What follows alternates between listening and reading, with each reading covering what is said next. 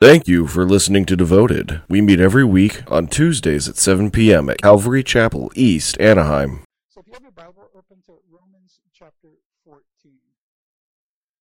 Romans chapter 14. Um,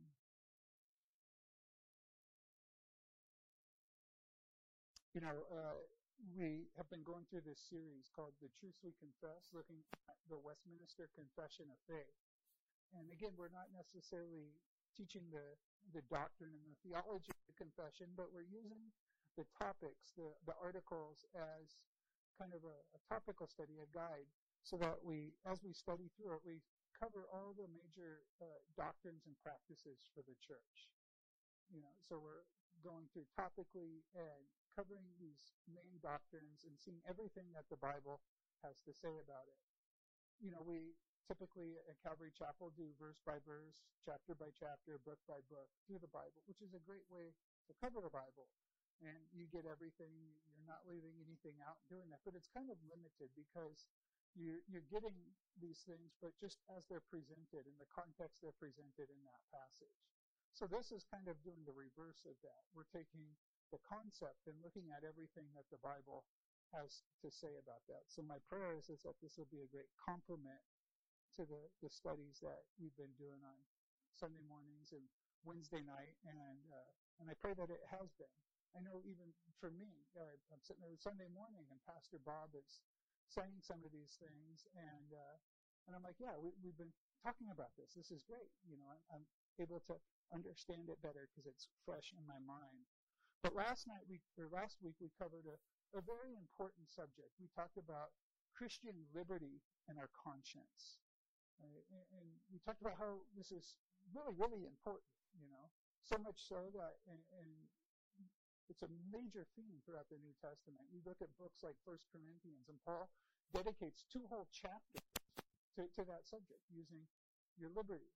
Here in the book of Romans, there's there's a whole chapter dedicated to using our liberty in the right way. So it's a very important subject in the New Testament. Um, and we kind of see this idea of liberty or freedom expressed in two different ways. Uh, first of all, what we talked about last week is the source of our freedom is obviously Jesus in the gospel. It's the cross that, that bought our freedom and then all that he freed us from. And last week we, we covered that. We talked about all the things that, that Jesus has set us free from, all the freedoms that we have in Christ. And we're totally free. Paul says, all things are lawful for me, right? I, am free, right? But today we're going to get a little bit different. We're going to look at these freedoms, but, but not necessarily what are all the freedoms. We're going to look at how am I going to use these freedoms in a way that's going to honor God? What are some principles to think about that I could use my freedom in a way that's going to bless God and my brothers in Christ. So we're going to look at Romans chapter 14. I'm going to read it. I'm going to pray for us, and then uh, we'll get into it. Paul says this Now accept the one who is weak in the faith, but not for the purpose of passing judgment on his opinions. One person has faith that he may eat all things, but he who is weak eats vegetables only. The one who eats is not to regard with contempt the one who does not eat. And the one who does not eat is not to judge the one who eats, for God has accepted him. Who are you to judge the servant of another? To his own stands or he falls. And he will stand, for the Lord is able to make him stand. One person regards one day above another, another regards every day alike. Each person must be fully convinced in his own mind. He who observes the day, he observes it to the Lord. And he who eats, well, he does so to the Lord. For the for he gives thanks to God, and he who eats not, for the Lord he does not eat, and he gives thanks to God. For not one of us lives for himself, and not one of us dies for himself. For if we live, we live for the Lord. Or if we die, we die for the Lord. Therefore, whether we live or die, we are the Lord's. For to this end Christ died and lived again, that he might be Lord, both of the dead and the living. But you, why do you judge your brother? Or you again, why do you regard your brother with contempt? For we will all stand before the judgment seat of God. For it is written, As I live, says the Lord, every knee shall bow to me, every tongue shall give praise to God. So then each one of us will give an account of himself to God. Therefore, let us not judge one another anymore, but rather determine this, not to put an obstacle of stumbling or, or stumbling block in a brother's way. I know and am convinced in the Lord Jesus Christ, nothing is unclean in itself. But to him who thinks anything is unclean, to him it is unclean. For if because of food your brother is hurt, you are no longer walking according to love. Do not destroy with your food him for whom Christ died. Therefore, do not let what is for you a good thing be spoken of as evil. For the kingdom of God is not eating and drinking, but righteousness, peace, and joy in the Holy Spirit. For he who in this way serves Christ is acceptable to God and approved by men. So then we pursue the things which make for peace and the building up of one another. Do not tear down the work of God for the sake of food. All things indeed are clean, but they are evil for the man who eats and gives offense. It is good not to eat meat or to drink wine or to do anything by which your brother stumbles. The faith which you have, have as your own conviction before God. Happy is he who does not condemn himself in what he approves. But he who doubts is condemned if he eats, because his eating is not from faith, and whatever is not from faith is sin. So, God, uh, we do thank you for the liberties you've given us, and I pray that we would grow in those, that we would realize just everything you've done for us and how free you've made us, Lord. But I pray tonight that you would teach us how to use these liberties in a way that honor you, in a way that builds up and edifies our brother, Lord, and in a way that uh, makes you known, God. Uh, we want this world to come to know you, and a, a big way, a big part of that is the way that we use the liberties that you've given us, Lord. So teach us tonight. Your servants are listening. In Jesus' name we pray. Amen. So last week I was a bit ambitious and I only made it about halfway through what I intentionally or originally intended to cover. And so tonight we're we're picking back up on that and we're talking about uh, again how to use our liberties. Last week we discovered that, that Jesus set us free by the gospel, right? That he was uh, set us free by going to the cross. He fulfilled the law. Uh, the, we spoke of how that there's a curse of the law, right? That everyone is trying to obey this law that they couldn't obey and then being condemned by it. Uh, it's been said like this that the law is uh, tells you to to run a four minute mile and then it breaks your legs and mocks you because you can't run that four minute mile. Uh, you know, it's kind of cruel. Whereas the gospel is a little bit different. The gospel bids you to fly, but then gives you wings and enables you to soar high and above. Right? And so, so Jesus became that curse for us. He hung on the tree. It says, Cursed is every man who hangs on a tree. He obeyed the law for us, and he ran that four mile, mile that we can't run. And because of that, now we're able to have the wings and to soar and to have that freedom. We also talked about the many, many things that Christ has set us free from. Uh, when we stop and think about all of this, it, it's just amazing. You know, my first trip to Israel when I went as a teacher with the Bible College, I was living in the old city of Jerusalem for three months at the time, and and there it's just it's a polar opposite of here, in every way. Uh, the old city of Jerusalem is the opposite of Orange County. And one of the big differences is you see that uh, uh, there everything is about religion. Here we live in a, a secular culture in that, but there it's all about religion. And I remember the, the biggest takeaway for me that first trip was coming home and re- realizing, having this visual image of the freedom that I have in Christ, the freedom to worship Christ in spirit and in truth, and have all these rules and regulations and things like that. And, and, and so there's just so much that we have to be thankful for when we think of the freedoms that God has given us. You know, we're free. We're, we're totally free. What does this mean? How do I use this freedom?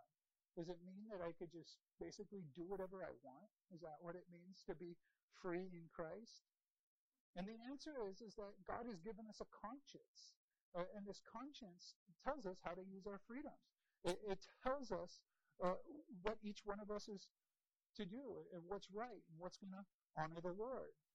This conscience that God's given us to do that. The Lexham Bible Dictionary defines the conscience this way. It says the conscience is a capacity or faculty or of moral intuition, consciousness, or reflection.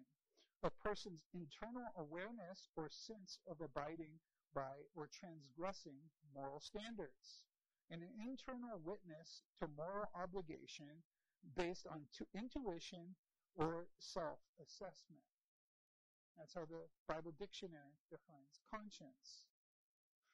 It, it's almost like God has put a moral compass in each one of us that's going to point us to true north, point us to Himself, point us in the direction that we're going to go. Uh, the conscience is, is kind of an interesting thing. Did you know that our government has what they call the conscience fund? Uh, the IRS has set this up because what would happen is, is people would pay their taxes, and then later on, their conscience would be eating at them that they cheated on their taxes, and so they would uh, unanimously send money to the IRS saying, "Hey, you know, I cheated on my taxes, and I owe you five thousand dollars, so here it is," to alleviate their conscience. And so the, the government didn't really know what to do with this money, and so it just created this fund to hold all this money right? But, but it shows the conscience is is what in in Romans chapter three, Paul says that our, our conscience either uh, excuses or accuses us. It, it, tells us that hey, what we're doing is right, or or that it's wrong. And, and when we violate our conscience, there's this burden to it. And so this conscience telling us what is right and what is wrong. Well, that's great. There shouldn't be a problem. Everybody should know how to use their liberties because of this conscience that we have. But there's a problem. Yeah, God blessed us with this conscience, this moral compass that's going to help us. But He also gave us a free will. He gave us a free fallen will, which allows us to say no to that compass. It's to say, hey, you know, I know my GPS is telling me to turn right, but I know a shortcut. If I just go straight, I could get there in my own way, in my own time and I could just hear redirecting, redirecting, redirecting, or whatever. Right? We have the capacity to override our conscience. And then you add to the problem that our conscience is corruptible. You know, the more that we disobey our conscience, it becomes calloused and hardened, and then it doesn't function properly. The more that we say no to it and we do what we're not supposed to, the less it's going to be reliable in the future. And I think a great example of that is Pharaoh. Right? Pharaoh hardened his heart. He hardened his heart. He hardened his heart. He said no to his conscience. He said no to his conscience. And then ultimately God hardened Pharaoh's heart. God set Pharaoh's heart in this hardened state where he couldn't hear from the Lord. His conscience wouldn't work the way that it was supposed to. You know, in Isaiah 5:20, we get a, a great picture of a, a defiled or a, a corrupted conscience that not, isn't working the way that it's supposed to. It says, Woe to those who call evil good and good evil, who substitute darkness for light and light for darkness, who substitute bitter for sweet and sweet for bitter. Here, this conscience is so corrupted that it's convic- convicting people for doing the right thing the people that are actually serving the Lord, worshiping the Lord, and doing it the right way, it's saying that's evil, that's wrong.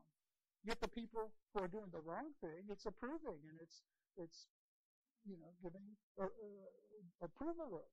This is Romans 1, right at the end of it. Not only do they do these things, but they give heartily approval of those who practice them.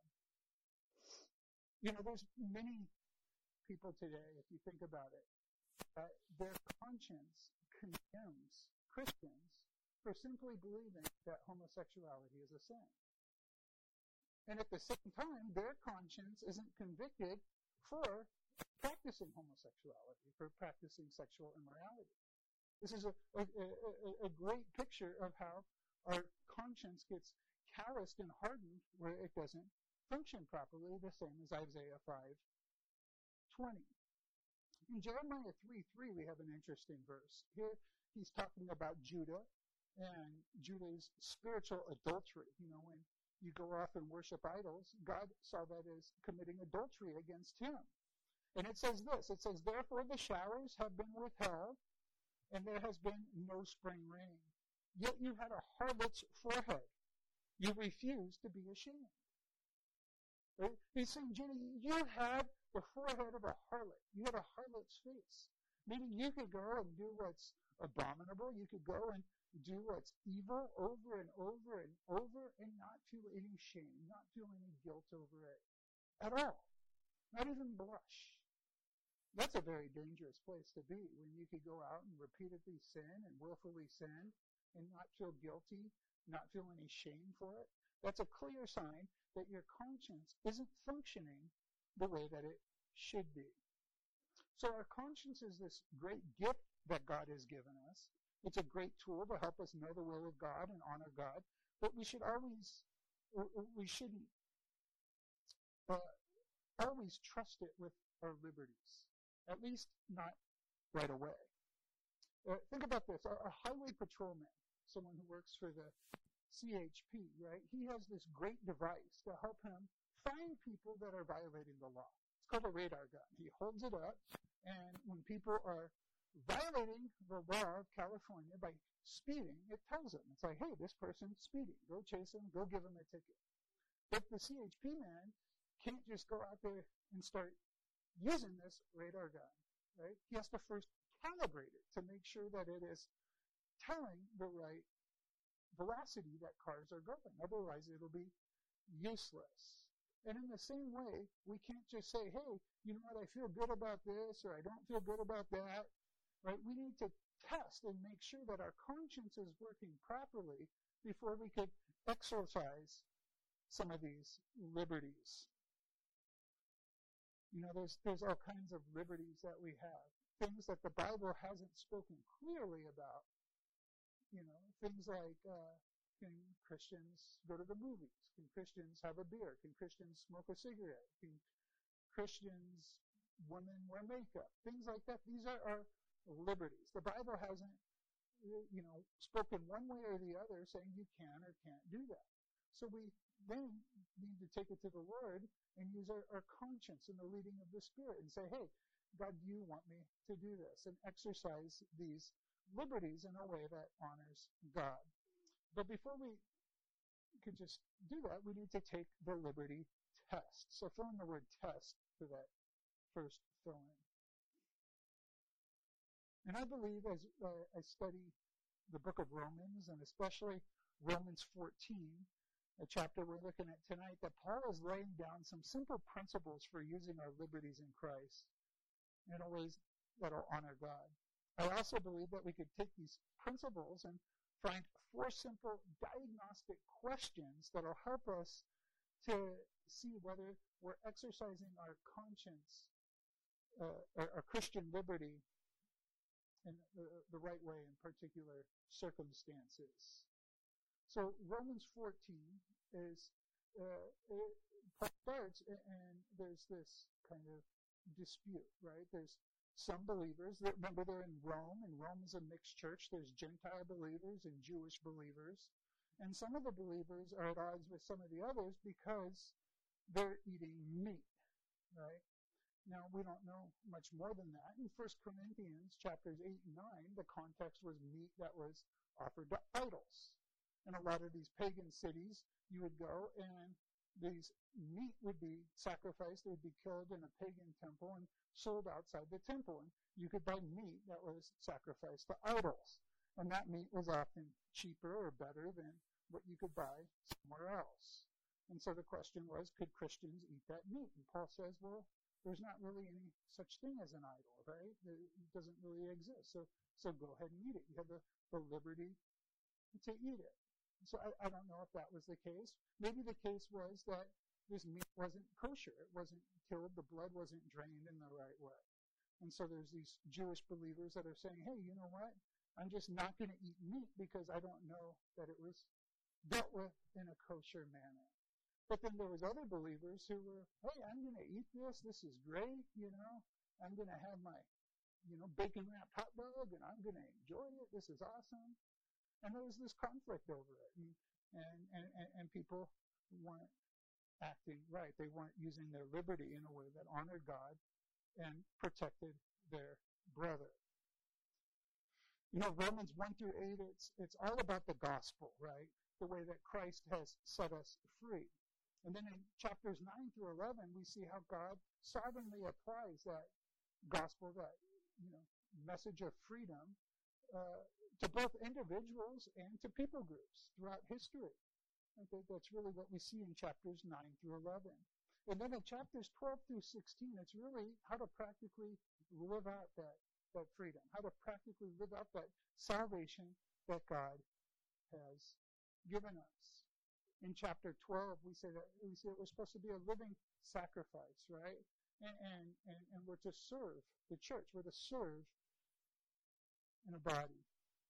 And then in chapter 13, we see that we're supposed to use our liberties in a way uh, in conjunction with the government, that God has ordained the government. He has a purpose for it, and therefore we need to obey it. And so our conscience should work with the law, unless it is going against God. Then we have a higher obligation to honor God and honor our conscience.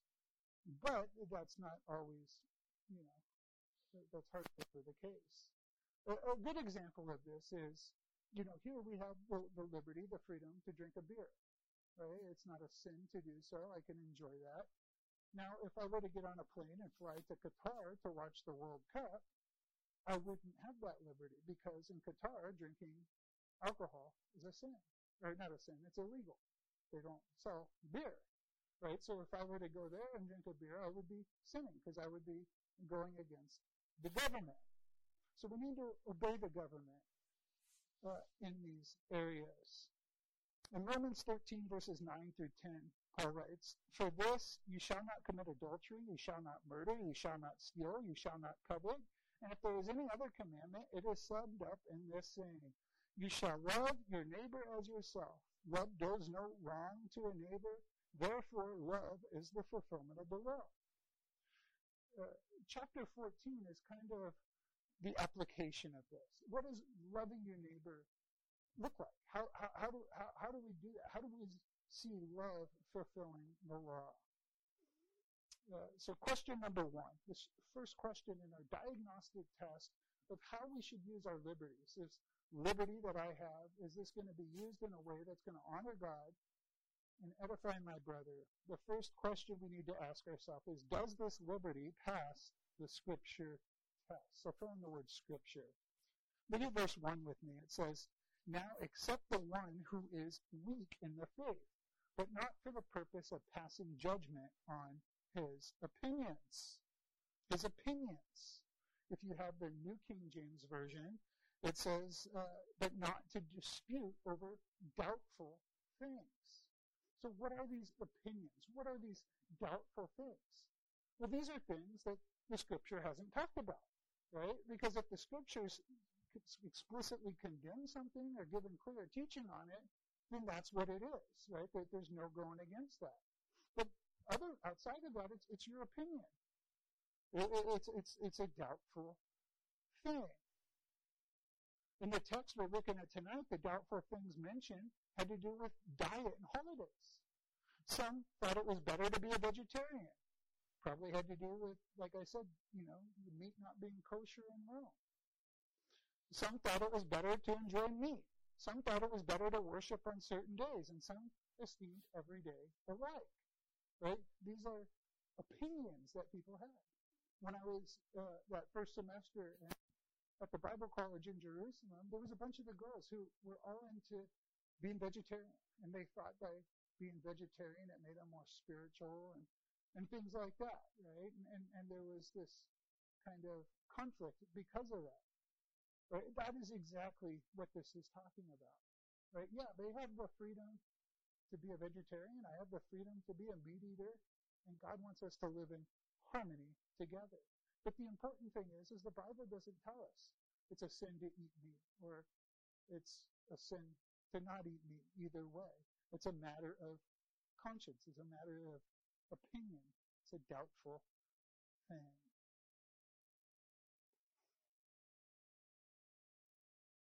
You know, like I said, the question is, what does the scripture say about this? Does the scripture condemn being a vegetarian? Does the scripture condemn Sabbath worship? I don't think so. Remember Paul, he would go into the synagogue every Saturday and reason from the scriptures with the Jewish people. Right? So it's not a scriptural thing. Notice that Paul says that we are to accept them but not to dispute their beliefs. Right? We're, we're not trying to win them over to our convictions, is the idea. We're, we're to accept them as brothers, and, and, just as that, we're to accept them the way that they are. And we really need to apply the Augustinian rule to these. Augustine said this. He said, in the essentials, we need unity. In the non-essentials, there's liberty. But in all things, charity. So the things that the scriptures are very clear about, that the, the Bible speaks on, we need unity. We all need to believe that, right? For instance, the virgin birth, right? We, we need to believe. The, the, the, Bible's clear about that. The, the Bible's clear that, that Jesus never sinned, that he lived a perfect life. The Bible's clear that he died on a cross and was buried, and on the third day he rose again. Like, if you don't believe those things, you're not a Christian. Uh, but there's other things that it's not clear about, like what day do you worship on? Those days we have those things we have liberty. And notice how it says that we're to receive the one who is weak in the faith. Weak in the faith. And by the way, here it's kind of interesting to me. The one who is weak in the faith is the one who didn't eat meat, the one who was legalistic was the one who was weak in the faith, not the one who was exercising or using their liberties. That's interesting. But why is he weak in the faith? What makes this brother a weak brother? Again, in this case, it's probably because of his legalism. He came out of a legalistic background. He probably was a Jew and was used to these things and got saved out of that and hasn't learned about his freedom and, and how to use his freedom. And so he's hanging on to his legalism or his formalism. Maybe they're just new Christians. Maybe they haven't been saved very long. Right? We don't hold babies to the same standards that we hold adults to. Right? That that wouldn't make any sense. Right? So so maybe that's why he was a weaker brother. Maybe they've been injured or sick. Maybe they've been hurt by other Christians or they've been poisoned by some kind of bad teaching concerning their liberties. And because of this, they're, they're weak. They're not able to exercise their faith in the way that we are. Or maybe they're malnourished. Maybe they just haven't, they've been a Christian a while, but they just haven't been getting manna. And so they're weak. They're malnourished and they're not able to exercise their faith the way that we are. Or maybe it's it's not because they're not eating enough. Maybe it's because they aren't serving enough. They're getting enough Bible, they're getting enough theology, they're hearing all kinds of preaching and that, and they're just getting fat on it. Yet they're not serving, they're not exercising their spiritual muscles. And so just like us, when we take in food, even if it's great and healthy food and more and more of it, but we don't actually go and exercise and, and use our muscles, what happens to us? We become flabby, we become weak. And the same thing is true for the Christian. And so there's many ways that we could be a weak brother, or that someone could be a weak believer. Paul's point is that we should lovingly accept them into the fellowship. And it's not to argue with them or, or, or win them over. It's to bring them into the body. So the first diagnostic question we ask is, is this a matter of opinion, or is it simply, or is it something that Scripture speaks clearly about?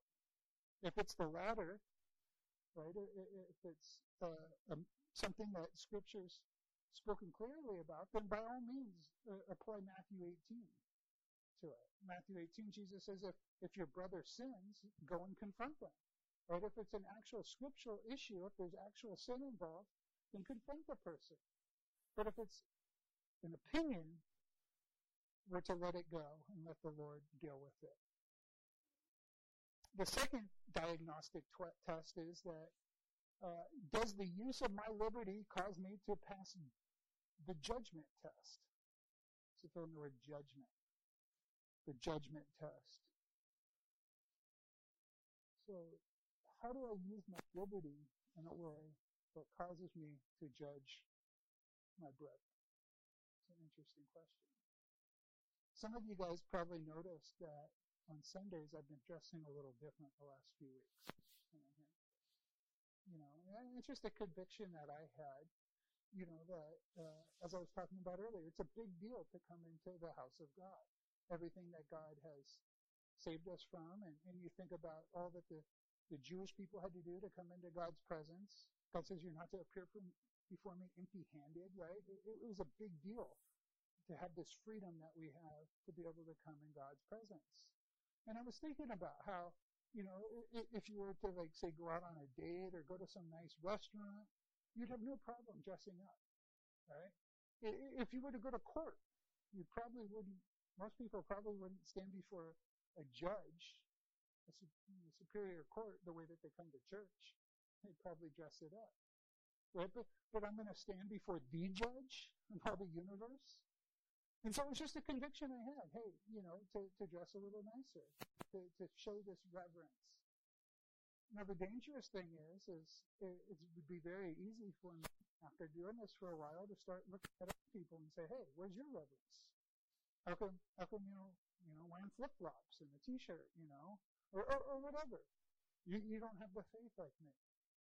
Now I'm using my liberty in a way that's causing me to pass judgment on my brother or sister in Christ. I want to caution us on this because Satan is, is very, very, very subtle.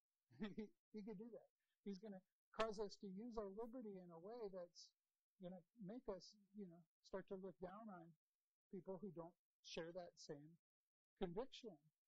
Or he might go the other way and just say, oh, it doesn't matter, you have the liberty, and you just disregard, you know, the whole thing about having reverence for the Lord and things like that, and you just, you know, so, so he could attack you on either side. And he will. He'll know exactly what works. So be careful about that. But is going to give us a bunch of reasons not to judge our brother. Reasons why this doesn't make sense. And the first one is, is that God loves and accepts them. In verses 2 and 3, it says, One person has faith that he may eat all things, but he who is weak eats only vegetables. The one who eats is not to regard with contempt the one who does not eat. And the one who does not eat is not to judge the one who eats, for God has accepted him. It's like this. I'm worshiping my way. You're worshiping and serving your way. Why am I to judge you? You know, God's accepting you. He's accepting your worship. He's accepting your service. There's no reason for me to judge. Further, if you think about it, hopefully God is leading you in the way that you're worshiping. And He's leading me in the way that I'm worshiping. And if it's different and, and I'm condemning you for it or judging you for it, then I'm really passing judgment on God. Because He's the one who's leading you. He's the one who's accepting you. The second is God will make them stand. The word stand. Look at verse 4. Who are you to judge the servant of another? To his own master he stands or he falls, and he will stand for the Lord is able to make him stand. One person regards one day above another, another regards every day alike. Each person must be fully convinced in his mind. You know, this weaker brother can be missing the mark on a variety of reasons. We, we mentioned that just a few minutes ago. But I shouldn't be judgmental because the Lord can make them stand. The Lord will make them stand. Right? Yeah, they might be weak, they might be immature, they might have these problems now. But the Lord is going to sanctify them. The Lord is going to cause them to stand before Him. Philippians 1 6 says this, For I am confident of this very thing, that he who began a good work in you will perfect it until the day of Christ Jesus. If God has began this work in this brother, he saved him and, and, and started this work in his life, we could be confident that God is going to conclude it. As Diana just said, even when we're faithless, he remains faithful because he cannot deny himself. So meaning this brother, yeah, he might be messed up, he might be blowing it, but you know what? God's going to get him there. God's going to get him to the finish line. One day he will be in glory with us, and this will not matter. I say this all the time, but it's an important truth to remember, right? It's not your job to get you to heaven. If you are a true believer, you're not going to get to heaven because of anything that you do. Right? It's Jesus' job to get you to heaven. You're going to get to heaven because of what Jesus is doing, because of his faithfulness in your life. Right? And, and the same thing is true about our brother. Right? So, so we could trust that Jesus is faithful, that Jesus is going to get them to heaven. Jesus says this in John 6. He says in verse 29, This is the will of him who sent me.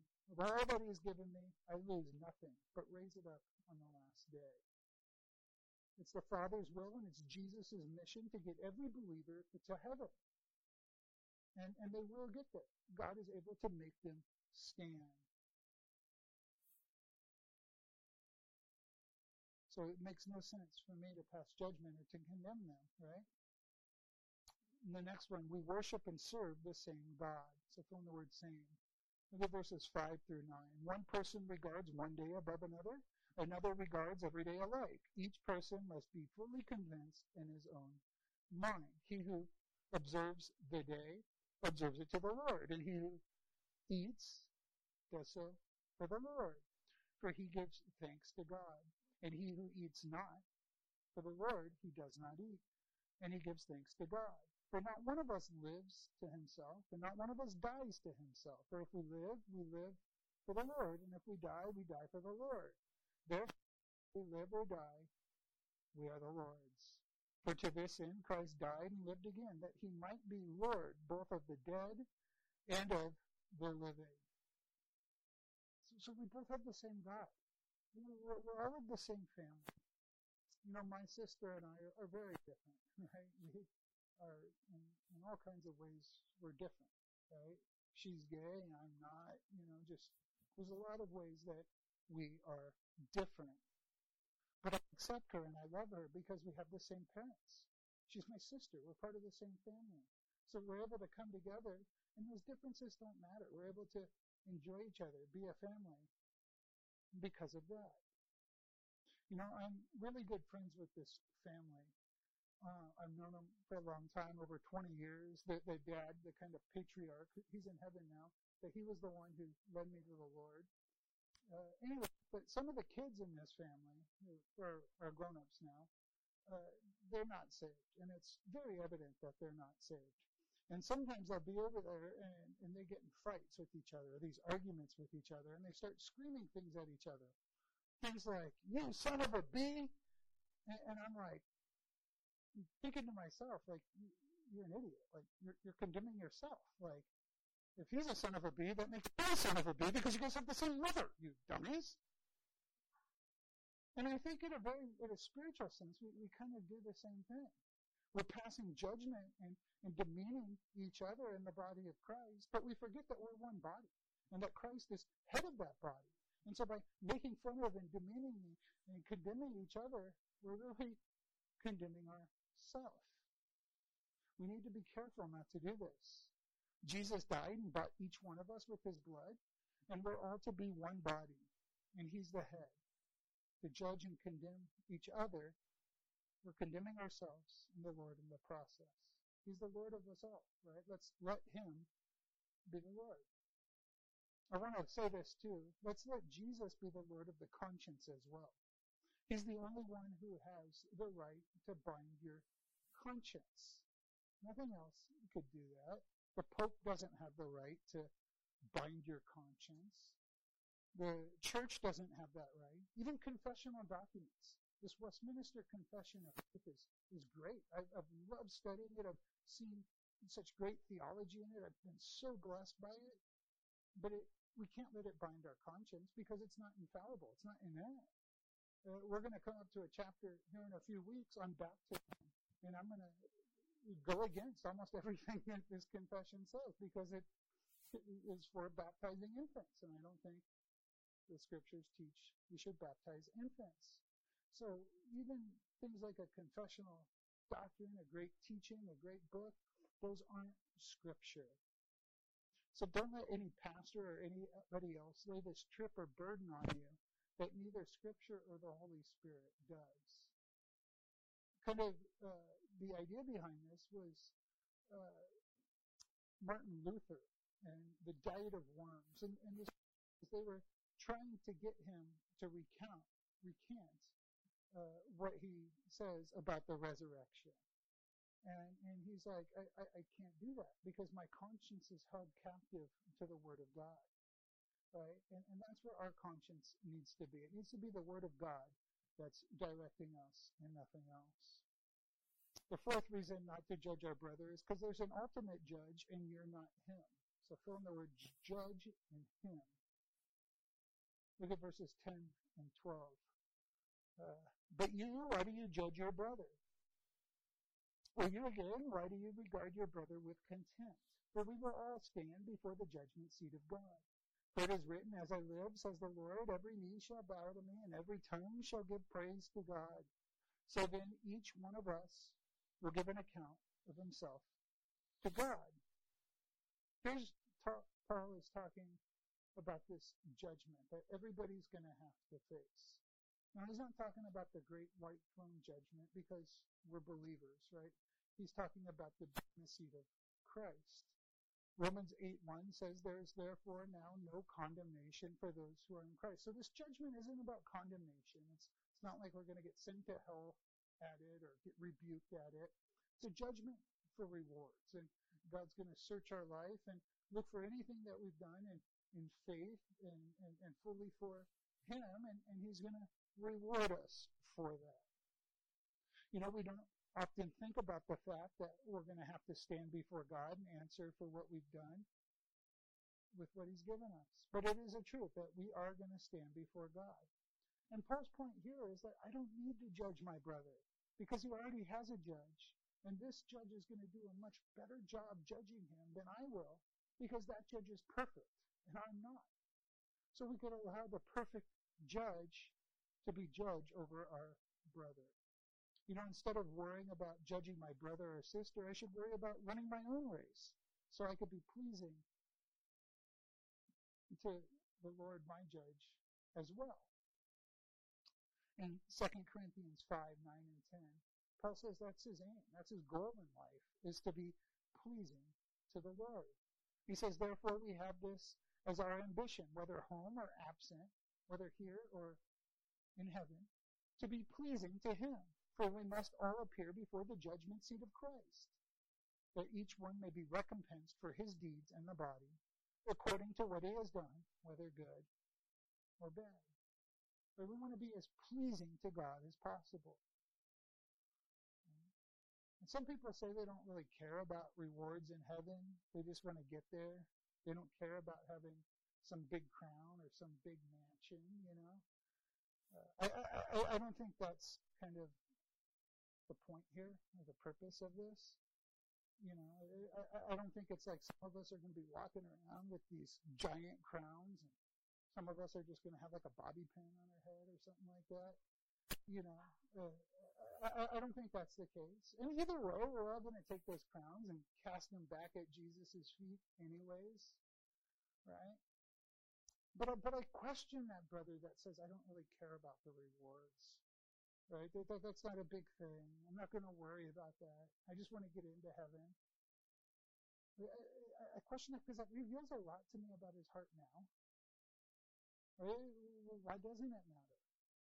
Right? Paul's ambition was to be pleasing to the Lord, whether you know at home or absent. Right? It was all about pleasing the Lord. It was all about honoring the Lord. So the first test, is it scripture? The second, will it cause me to become arrogant and judge my brother who's weaker? You know, as we grow in our knowledge, uh, we grow in our ability uh, to know our freedom and to exercise our freedom, but we run the risk of becoming unloving. Right? Paul says that knowledge puffs up, but love edifies. Right? So, so we run this risk of hey, I got the knowledge about this and I know I could do these things. But then we start, you know, condemning or passing judgment on the weaker brother who doesn't have this knowledge instead of loving them, instead of having concern for them, instead of trying to edify them. So that brings us to the third test. Can the use of my liberty cause my brother to stumble? And here's really the, the heart of Paul's argument for the use of our liberties, both here and in uh, 1 Corinthians chapters 8 and 9. But uh, let's look at verses 13, I'm sorry, verses 13 through 21, yeah. It says, Therefore, let us not judge one another anymore, but rather uh, determine this, not to put an obstacle or a stumbling block in a brother's way. I know and am convinced in the Lord Jesus that nothing is unclean in itself, but to him who thinks anything to be unclean, to him it is unclean. For if because of food your brother is hurt, you are no longer walking according to love. Do not destroy with your food him for whom Christ died. Therefore, do not let what is for you a good thing be spoken of as evil. You know, we need to love our brother more than you love your liberty. Our next filling. Brother and liberty. you know, there's ways that we could use our liberties that would cause our brother to stumble. Right? And, and Jesus gives us some warning about this. In Luke chapter 17, verses 1 and 2, uh, Jesus gives this warning. He said to his disciples, It's inevitable that stumbling blocks come, but woe to him to whom they come. It would be better for him if a millstone were hung around his neck and he were thrown into the sea than that he would cause one of these little ones, one of these weaker brothers, to stumble. You know, I might have the liberty to enjoy a beer. There's nothing inherently wrong with drinking a beer. It can be abused and, uh,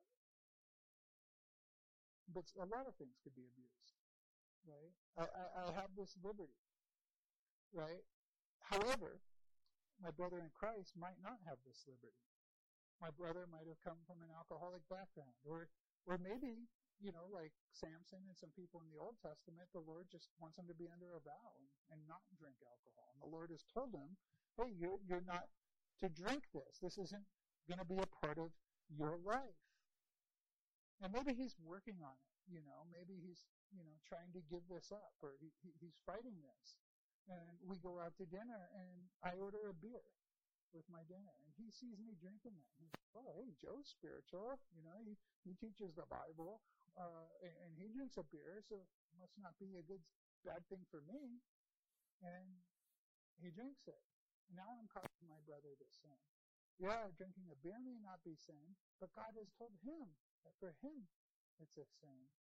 And the way that I've used my liberty is causing him to stumble. I saw this happen firsthand.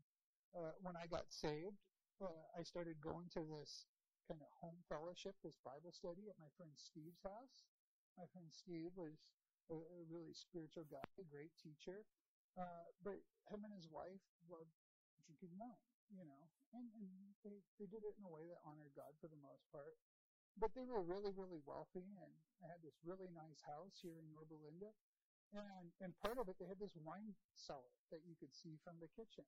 And there was uh, a guy that came to this study who was Steve, actually his brother-in-law, his wife's brother. And he was younger. He was probably 18, 19 years old. Him and his girlfriend came, and they were just absolutely on fire for the Lord. And I was like, man, this is awesome. I couldn't imagine being you know, 17 and, and on fire for the Lord and learning the scriptures and just all that potential in. And when he started seeing that Steve like to drink alcohol and that was okay and you know, and started asking him about wine and things like that and then, you know, started to use it and he didn't have the same amount of self control as Steve. He was younger. Then he went to college. And last I heard from him, he was a raging alcoholic who was addicted to Vicodin and cocaine and flunked out of school and, and all of these problems. It wasn't even walking with the Lord. Had no relationship with the Lord. Now, I'm not blaming that on my brother Steve, but I don't know. Maybe if he would have used his liberty in a more discretionary way, you know, that might not have happened. Again, in 1 Corinthians, the issue was food sacrificed to idols. Paul says this in 1 Corinthians 8:13. He says, "Therefore, if food causes my brother to stumble, I'll never eat meat again, so that I will not cause my brother to stumble." Better just to give up the liberty than to cause your brother to stumble. So the question really becomes, which do I love more? My liberty or my brother? This activity that I get to do with this person that Christ died for, that I'm going to spend eternity with? That's really the question.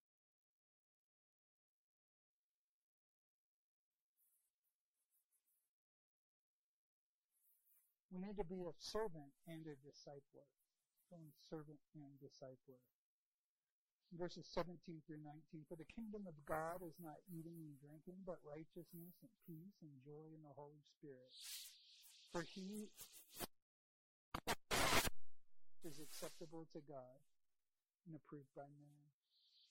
So then we pursue the things which make for peace and the building up of one another. You know, the kingdom of God isn't about doing whatever you want. It's about unity and peace, righteousness. And one way to guard us from using our liberties in a way that causes our brother to sin is to make serving and building up our fellow Christians our goal. To make that the aim of our life is to be a servant of all, to be a discipler of all, to live your life for the purpose of building up and edifying the body of Christ and other people.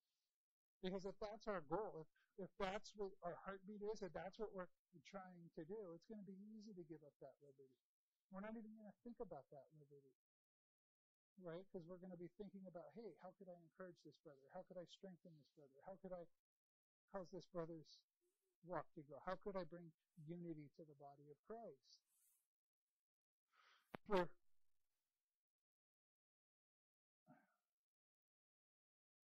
one pastor said this, I like it. It's not about the externals, but the eternals, which must be first in our lives. Righteousness, peace, and joy. We need to have the, the right priorities. Next is don't let your liberty become your sin. From the word sin. Verses 20 and 21. Do not tear down the work of God for food's sake. All things are indeed clean, but they are evil for the man who eats and gives offense. It is good not to eat meat or to drink wine or to do anything by which your brother stumbles. You know, it may not be a sin to drink a beer, but if I drink a beer in a way that causes my brother to stumble, now I'm sinning.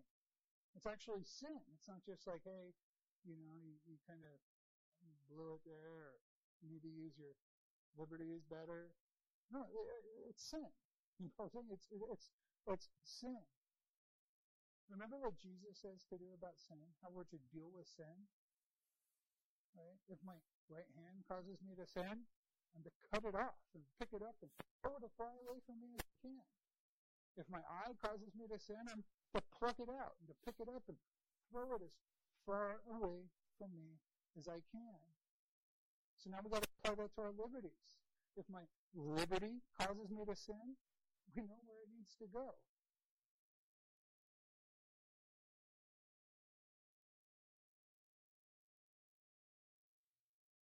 Sometimes we need to say my liberty here is that I could say no for the sake of somebody else. I have the freedom to say no. In other words, I get to be like Jesus with my liberty. Right? I, I get to sacrifice it for somebody else. Jesus had the freedom, but he was constrained to the will of God. He was a slave to the will of God. Right? And, and we need to live in that same dynamic. So the first test is there's a scripture test. The second is we have the, the judgment test. Is this going to cause me to judge my brother? Third, we have the love thy brother test. Am I able to love my brother in using this liberty? And fourth, we get the love thy God test. So number four, fill in. Does this use of my liberty honor God? Fill in the word God. Verses 22 and 23. The faith which you have, have in your own conviction before God. He's not saying, hey, don't share your faith, don't evangelize. He's saying, hey, this, this conviction that God gave you, seeking Him about this liberty, that's between you and God. It, you know, don't push that on other people, right? Uh, so the faith that we have, have it as your own conviction before God. Happy is he who does not condemn himself in what he approves. But he who doubts is condemned if he eats, because his eating is not from faith, and whatever is not from faith is sin. You know, uh, so fill in, uh, is it of faith? The first question to ask on the word faith. Is, is this something that God is telling me to do? Is the question. Is God leading me to do this? Has God spoken to me about this? You know, sometimes I think we got the wrong definition of faith. Uh, we think it's something that we think Jesus would be okay with. Like we might say, hey, you know, I, I think Jesus would be okay with this. You know, after all, Jesus drank wine. Jesus turned water into wine, so I get to drink wine. You know, that kind of idea. But that's not exactly what faith is. Uh, faith is the ability to hear God speak and respond appropriately. Faith is always a response to what God has revealed. You know, so faith isn't doing always what other Christians do. Faith isn't homeschooling your kids because that's what Christians do. Faith isn't denying the vaccine because that's what Christians do. You know, faith is hearing from God and applying that to your life. Again, the faith which you have has as your own conviction before God. Happy is he who does not condemn himself in what he approves. But he who doubts is condemned if he eats, because his eating is not from faith, and whatever is not is sin. So we need to be clear that we're hearing from God and being led by God in the way that we use our convictions. You know, is this something that God has said it's okay for me to do? Have I taken this to the Lord? Have I prayed about it? Have I asked the Lord, hey, should I use this? Is this going to be a good thing for me to do? And, and responded based on what the Lord leads us to do, and not necessarily what every other Christian is doing. A great example of this is with COVID. You know, I didn't want to get the COVID vaccine. I, I didn't see any need for it for me. I, I, I really didn't want it. And I prayed about it and I had peace about it and I didn't get it for the longest time. I was fine with that. You know, but then I started getting some opportunities to go and preach at schools, to go to Israel and teach there. Uh, I started hearing about people that were sick and dying in the hospital and pastors not being able to go and visit them because they weren't vaccinated and things like that. And then all of a sudden, I felt like the Lord was like, no, you need to get this vaccine. And I'm like, I don't want to get it, God. I already told you that. I thought we were cool with that. And he says, no, you, you need to get it. And at that moment, I felt like, hey, if I don't get this, I'm going to be being disobedient to the Lord. Again, getting a vaccine, that's a liberty. The Bible doesn't say you have to get it or you don't have to get it. You can make cases on both sides that you're operating in faith. But for me, operating in faith was hearing God say, no, you need to get this because I want you to be able to serve my people. And so it was an act of faith for me to actually go and get the vaccine. That's exercising our conscience according to faith. Paul here says, Happy is he who doesn't condemn himself in what he approves.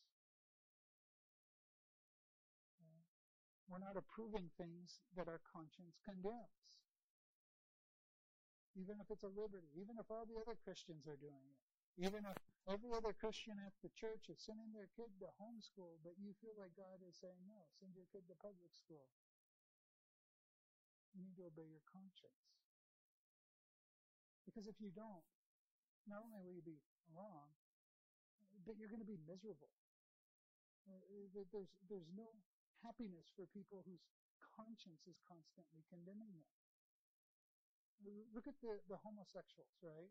What did they want? They wanted equal rights. They wanted equal protections. They wanted to be able to get married like everybody else. And we give them that. They have all of that. But it's still not enough. Now, it's not only do they have to have that, but now I have to approve of them. Right? There's always going to be something. You know why? Because it doesn't matter what culture's saying and all of that. It's their own conscience. Their own heart is condemning them because they're violating the law of God. They don't understand that. They're just projecting that onto us. But if you're going against your conscience, if you're not being obedient to your conscience, you're going to be a miserable person.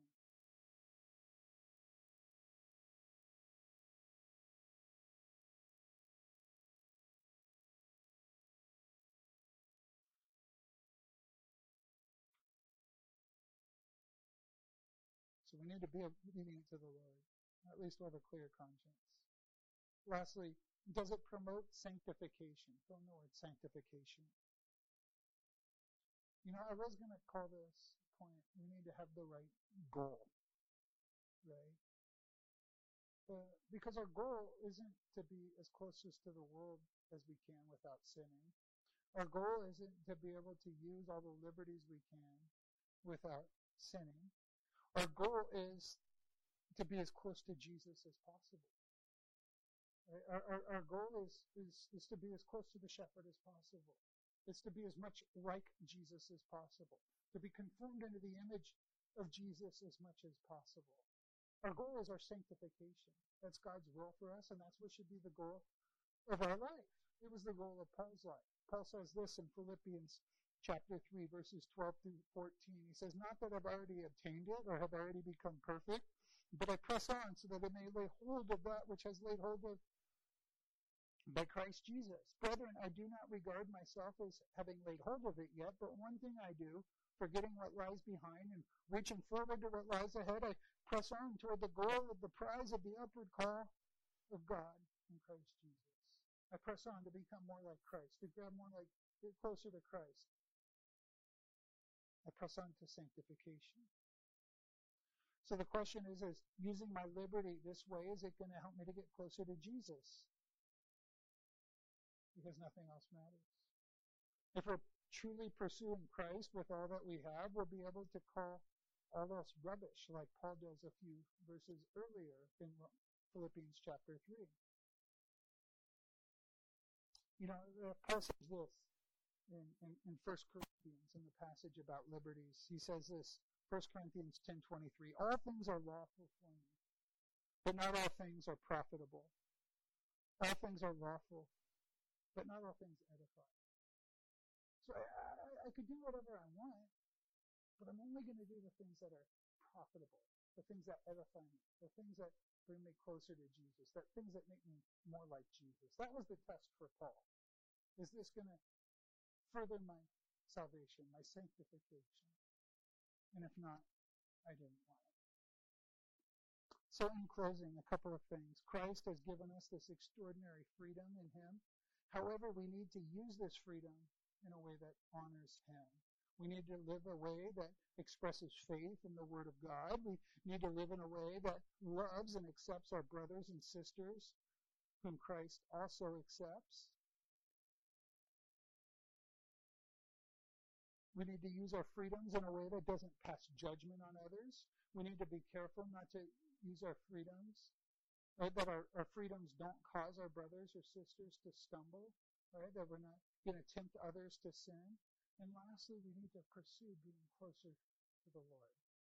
Amen? So let's pray. God, I thank you again for our liberties. I pray that we would use them in ways that would honor you, Lord, that would draw us closer to you in ways that would make us more like you, Lord. I pray that we would uh, live for our brothers and sisters in Christ, that we would be concerned with them and live to edify them and, and to have a, a unity in your body. I pray that we remember that we are one body and you are the head of that body. And one day we're going to be with you for eternity, Lord. And one day we're going to have to stand before you and give an account for what you we've done with these liberties you've given us, Lord. And I pray that we would all hear, well done, good and faithful servant on that day. Lord. So, so teach us in these next weeks, this year coming up, uh, how to use our liberties in a better way, how to be mindful of our brothers and sisters, and, and how to honor you, God. I thank you for tonight. I pray for those that aren't here with us that you would bring them back next week for our party, Lord. But we love you. It's in your name we pray. Amen.